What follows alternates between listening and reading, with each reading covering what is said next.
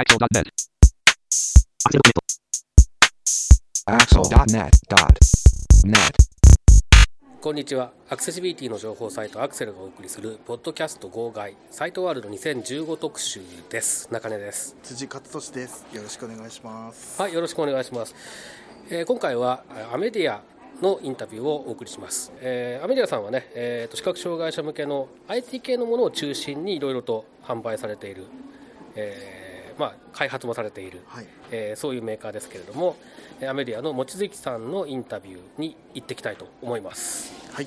お聞きください、えーサイトワールド2015アメディアさんのブースに、えーお邪魔していますアメディアの望月さんにお話を伺いますよろしくお願いします、はい、よろしくお願いします。よろしくお願いします。えー、とまず簡単に今回の出展概要をはい教えていただけますか、はい、今回の出展概要は、えーとまあ、従来から弊社がやっている音声読書機がまずあります。それからあとは弱視者向けの拡大読書機が5機種出てます。それとあといわゆる小物っていうか、あのー小さなもので音声あ色読み上げ機が2機種、はい。えー、と振動時計が1機種それからあと骨伝導ヘッドホンが一応2機種あるんですねはい。それとあと骨伝導ヘッドホンの新しいもので Bluetooth まだあのホームページにも出してないんですけどあ Bluetooth の骨伝導ヘッドホンが1機種あってでこれはあの iPhone アプリと一緒にあのデモすることにしてます。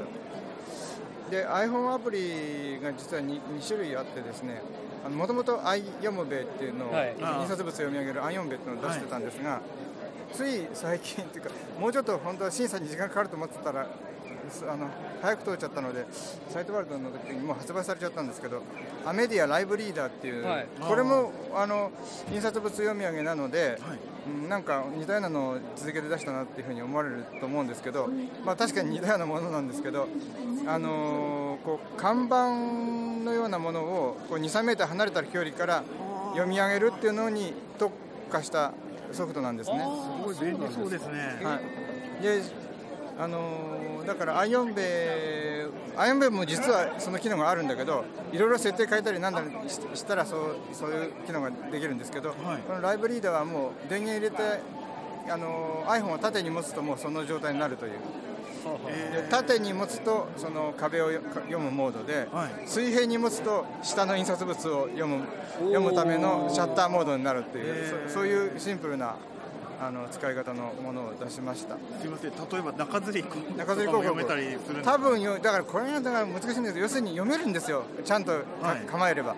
でもこのちゃんと構えること自体が難しいのが、あの全盲の辛さなんですよ、ね、確かにそうですね。そううん。まあそそもそもどこにあるかよくわからないっていそう 問題がありますからね。だから とりあえずですねそのライブ読み上げモードにしておくとなんか空中をこうなんかずっとかなんだ iPhone を動かしてると、はい。突然何か読み始めたりするわけですね、あ何かあるなってそれであ何か書いてあるなっていうのを見つけたりっていうのは一応可能は可能です。面白そうですね。でも基本的にはやはり弱視向けですね。弱視の人は何か書いてあること自体が分かるけど、はい。ちょっとあの文字が小さくて読めないとかいう時にじゃ。じゃあの書いてあることが分かってればかなりの精度でちゃんと読めます。はいはいはいへなるほどまあそんなものですね。はいはい。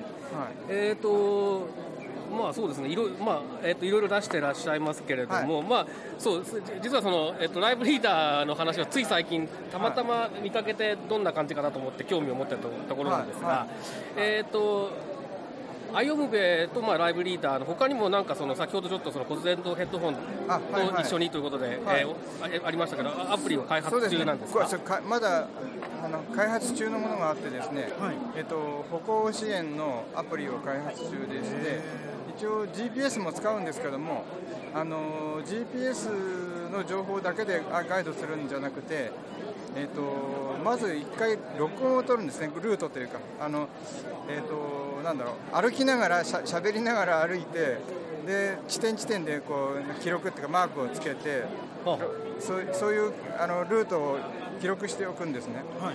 そうするとその、あのー今度歩くときにそのおルートを再生しながらあ歩くとですね、あのーもちろんマークではちゃんとマーク地点ではちゃんとなんか印があるしであのマーク地点でなくてもそのなんか GPS でそのの録音となんとか GPS の位置がこう一応連動してデータとして記録されているのであの今歩いてる位置の録音が流れる場所に場所にメモを貼り付けてあって、はいそれをこう移動していくと、はい。そその通ったところに貼り付いてるメモを読み上げてくれるようなイメーそうです。ねジですかね。そんなイメージです、はい、でそれまだ作り中なので、はい。今、なんていうの、大体30分、1人30分ぐらいのあれプログラムで、えーとまあ、こちらが作ったルートで、なんかこの周辺をちょっと歩いてもらって、えー感想を聞くっていうのをやってるんです、はいはいはい。はこれこれはじゃああれですかね、実際につの利用の仕方としては、まあえー、と例えば最初に誰かと一緒に歩いてい、はい。えー初めて行くところに歩いはい。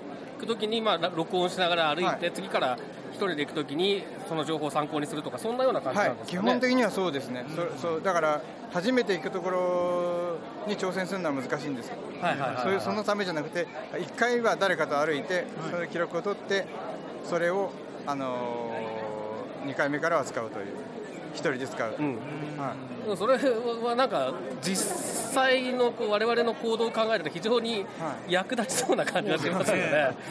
大体2回目行ってみてどうも記憶が定かじゃないっていうことがね、はいはいはい。よくありますからね。そうですね。はい。うんあとはね、まあ、私も、まあまだ実験レベルで1人で使ってるんですけど、はい。やっぱりあの自分の知ってるところでも一応とりあえず記録を取っておくとですね、えなんか雨とかでこう嫌な時に結構役立つんですよ。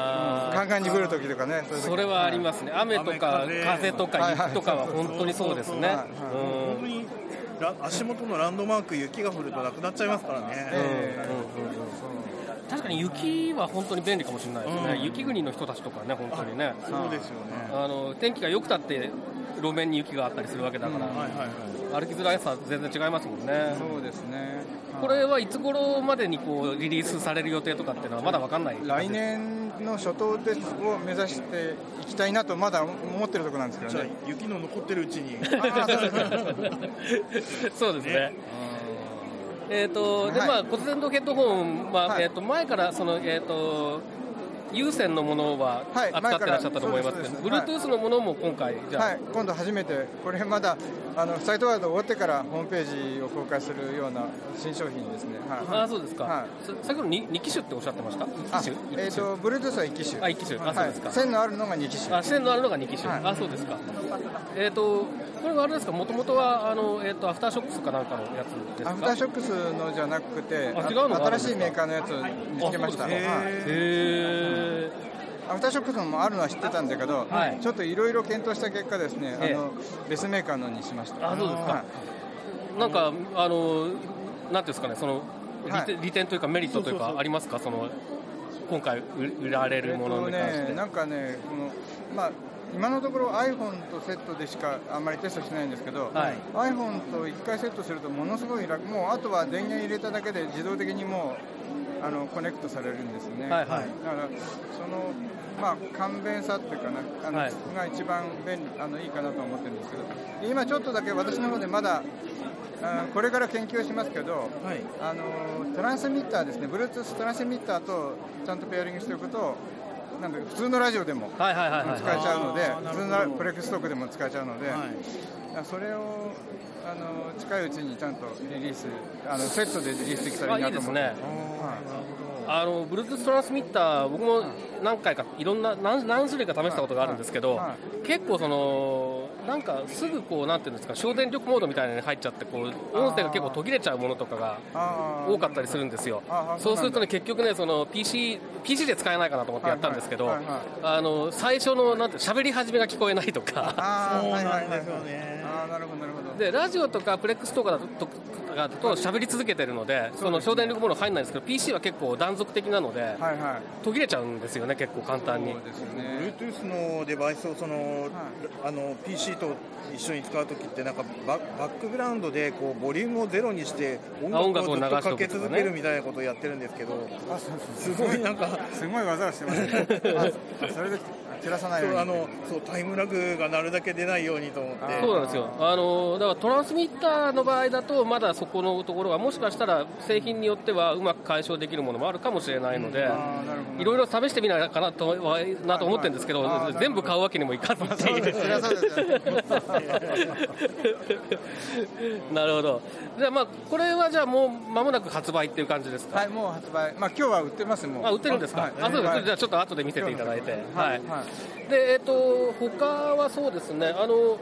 えーと、拡大読書機5機種ってさっきおっしゃってましたと思うんですけれども、はい、えーと、これはもうあれですか、えーと、全部は代代販売代理店的なものなんですそれとも自社開発のものもあるんですか、えーとね、1個だけね、アメディアっていう名前、ロゴの入ったのがあるんだけど、はい、もちろんでもこれは OEM であの、えー、と作ってもらってるんですね、はい、別にアメディアの社内で作ってるわけじゃない、えー、1機種だけだからアメディアブランドのものがあります。イチキュッパの一番安いやつなんですよ、1万9800円で。あそう携帯型みたいな携帯型ですね、はい、一応拡大読書機は実はアメディアはあんまりその知られてませんけど、はい、他のタイムズさんとかインサイトさんの方が有名だけど、はいはい、一応拡大読書機はもう34年前から一生懸命やってるんですね。あそうなんですね、あのまあ、ほとんど輸入品なんですけど、えー、はい、えー、え。ー、でそのアメディアブランドのものに関してはじゃその例えば開発の段階である程度こう何か、えー、ほとんどね、もう向こうが持ってるものにアメリカのロゴを入れてまたような感じです、まあ、なるほど。あのこちらもだいぶ使ってみてあの安定なんていうかなリライリライアビリティがあるというかその、はい、あの安定感があるのでこれならいいやと思ってです。ねなるほど。結構まあ拡大読書機についてはもうあのそのこの45年4年ぐらいの間にいろんなものを輸入して試して使ってでまあ、発売してやめたりとかいろいろあったんですけど、はい、要するにこのすごくこう、まあ、特に中国製のものなんかだといいいいものもはたまにあるんですけど 要するになんていうかなこうすぐ壊れちゃうものが結構あってですね耐久性がないやつ、はい、ですでその辺でちょっとずっとあの悩んでますけれども、はい、その中でまあ安定しているものを一応アメディアブランドで出すことにしました。なるほど、はいえーと、あとは何でしたっけ？あ色色読みですね、はいはい、これ2機種あるんですこれ2機種あるんです。これはもともと1機種だったのが、はい、えーと、この6月に小さいあの虹色リーダーっていうのを発売し,、しまして、はい、なので今2機種になってるんですけどね。もう1個の方はもともとあった方はちょっと大きめのものなんですかね？大きめです。読み色っていうもので、はい、えーと大きいんですね。虹色リーダーは今私ポケットに入ってるんですけど。ポケットに入るレベルなんですね。こんな大きさすいません。こんな大きさなんです。わすごいちっちゃい。まあ後でこんな大きさなんです。あすごい。なんですかねすごいですね。だからこれすごい今人気があるんですよ。ただしものすごいシンプルに作られていて、はい、もうイヤホンジャックもないんですよ。喋りますけどね、はい、そんなシンプルなやつです、はい。えーと、その識別できる色の、えー、はい、数だったりとか精度とかっていう意味ではあんまり変わらないんですか、えーね、その元々のやつ。一応元々のやつはあの2万4800円のものなんですが、はい、一応、えーと、60種類ですね、はい、12色をベースとして60種類、はこの小さい虹色リーダーは12色をベースとして40種類ちょっと種類が落ちるんですけど。なるほど、はい、あでもそれちっちゃくていいですね。そうそう。これ小さいので今人気があってですね、はい、結構あのなんていうかあの8月ぐらいから結構売れ売れ始めたんですね、はい、なるほど。まあなんかあれですね、おも面白いものが相変わらずいろいろと扱ってらっしゃって、えー、結構うち一生懸命こう海外を探してまくってるので、はいはい、あのなんていうかいいかなと思うものはあのどんどん試してるんですけど、はい、でもやっぱ試してやっぱダメだっていうものもかなりありますね。そのさっき言ったその仕様がダメなんじゃなくて、はい、あの耐久性がないとか、そういうそういう面でダメなのが多いんですね。だからカタログ上ではよく見えるんですよ。はいはい。うん、だからこれができるとかあれができるとかね。はい。うん、だけど実際に使うとあの耐久性がなかったりすることがよくあるので、あるいはその品質性がないというかね、あの、はい、10個買うと3個おかしいとかね。そういうのは結構ある。なるほど。なるほどあの振動で時間が分かる時計っていうのが昔からと気になってるんですけど、はい、まだ見たことがなくて、はい、もしよろしければ後であそうですね。これここデモしてますので、はい、で今度なんか「ラビット!」さんもなんか新しいの出したらあそうですね、えー、ちょうどうちと競合になるんですけど、ね、タックそうですね。ちょっと形が違うんですよね確かに、ね、うちのはねスイスからの輸入なんで、はい、デザイン性はある、いいらしいんですよね、はい、うん、だけどまああのでもいいですよね、そういうなんていうか、振動ってすごい大事だと思うんですよ、ね。はい。うん。だから振動でやるっていうのは、少しずつ増えていった方がいいかなと。そうですね、まあ、今あの、僕はまだ持ってないんですけど、アップルウォッチなんかを使ってても、やっぱりそのナビに振動を使うとか、はいはい。そういうのが結構増えてきてるみたいなので、はいちょっとこれからその辺をもうちょっと可能性をいろいろと追求していきたいところだなとは思いますよね。そうですね、うん。そうだ、一つ私、紹介して忘れたんだけど、はい。振動あの、障害物を振動で知らせるスマートケインっていうのもあります、はいスマおート券はい。そこれはインド製なんですけどね、はい。ーはい。はい、インドの会社のやつで、えー、と振動だけなので、はい。私はそれが気に入ったんですね、ああーなるほど。音声は邪魔なので、あー歩いてる時に音声出されても、はいはいはい 逆にね集中力がそがれますからね、はいはあーじ実際にお使いになってみい、すごい使ってました、今、ふ普段使ってないんですけど、今は使ってないんだけど、ええ。しばらく使って、まあまあ、そのはっきりとですごい便利というほどじゃないんだけど、はい。まああの使えるかなと。で一番使えるかなと思ったのが、まあ、持ちやすいんですよ。グリップがそんなに太くなくて、はい。あのまあ、杖として持ちやすいので、えそれでまあ使えるかなと思ってます。ああの今まで見たそういう系統のやつだと持ちにくいっていうかそのん。グリップ部分にいろんなこのあそうですね。いわゆるメカが入ってるので、あはいはいはい。メカというかそのその技術がですね、はいはい。技術部分がでかくてそうですね。多かったんですよ。うんはい。けどれどれぐらいの距離のものまでこう検知できるんですか、3メートルですね。最大3メートル。じゃあなんか目の前に、えーある、えー例えば電柱だったり、はいはい。車だったりとかっていうのはもうわ分かるっていう。一応わかる。はい。目の前から来るスマートフォンを操作してる人とかも。まあ、わかるはわかる、わかる。まあ対応できるかどうかはでも別に。でもそう、相手が動いてるから、なかなか そうですね、最近怖いですからね。そうですね。はい。えーとまあ、今回、いろいろ出してらっしゃいますけれども、はい。これあの、まあ、これを聞いて見てみたいと思った方は、アメディアフェアへって感じですかね。あ、そうですね、ありがとうございます。そうです、メディアフェア、12月23日にあります。はい。えーと場所はどちらでしたっけ？えっと、場所は東証センターというところで、浅草橋、駅でいうと浅草橋というところで、でこちらで、えーもういろいろと今回出してらっしゃるようなものと、はい。はい。まあ、あと他の出店者さんもね、確か。もちろん他の出店者もいろいろ結構いらっしゃるんですよね。の出してます。。はい、でそういったものもまとめて見られるということで、い。サイトワールドの機会を逃した方は行かれるとはい。いいかもしれないとはい。う感じですかね。はい。はい、えー、とということで、ここまで、えーアメディアの望月さんにお話を伺いました。どうもありがとうございました。はい。ありがとうございました。はい、ということで、アメディアの望月さんのインタビューをお送りしましたけれども、えー辻さん、はい。ご感想を。すごいなんかあのーずっとこう私見たかったその振動で時間を知らせてくれる時計っていうのを初めて見たんですけどもすごく便利そうだなっていう印象でしたあれでも形がちょっと面白いですね。面白いですねどういうどういうふうポケットに入れとくのがいいんですかね。そうですね多分ポケットに入れといて手を突っ込んで押してお腹でお腹おで腹で感じるの？わかんないけど手で感じようよそこは普通に。まあそうですねうん、そうですね。えっ、とまああの振動式時計とかあとまああのえっ、と色色のそうですね。色の識別装置ですね、ああいうのはやっぱり面白いなと思うしあと色の識別に関してはそのスマートフォンのアプリとかでもありますけれども、はい。あの対象物に接触させてやればそれでちゃんと読めるっていうとこ読めると読み取りができる検知ができるっていうところがスマートフォンのカメラで使うで、えーやっているアプリなんかに比べると全然使い勝手がいいですからあれはまあやっぱり専用のデバイスがあるっていうのは、はいね、いいことだなと思いますよね。やっ。ぱりこうスマートフォンのアプリだと立ち上げまでにもちょっとね手間かかりますし、うん。今今この瞬間に見ないとねそういった時にもこう専用のデバイスだから使いやすいんじゃないかななんて。うん、あとまああのサイズはすごいですね、えーちっとどれぐらいって言えばフリスクのケースより短いぐらい。昔ねそのタバコの箱でこういろんな、はいその商品のサイズを教えてくださる方がよくいらしたんですけどこれタバコの箱どころの騒ぎじゃないですからね。そうちっちゃいですね、うん。もうショートホープの箱。いやーでもいやもっとだって幅もちっちゃいし、薄いし。うん。あれ多分本当フリスクぐらいじゃないですか。そうですね。うん。でまああれは結構ねいいなと思いましたけどね。はい、はい、言い残したことはないですか？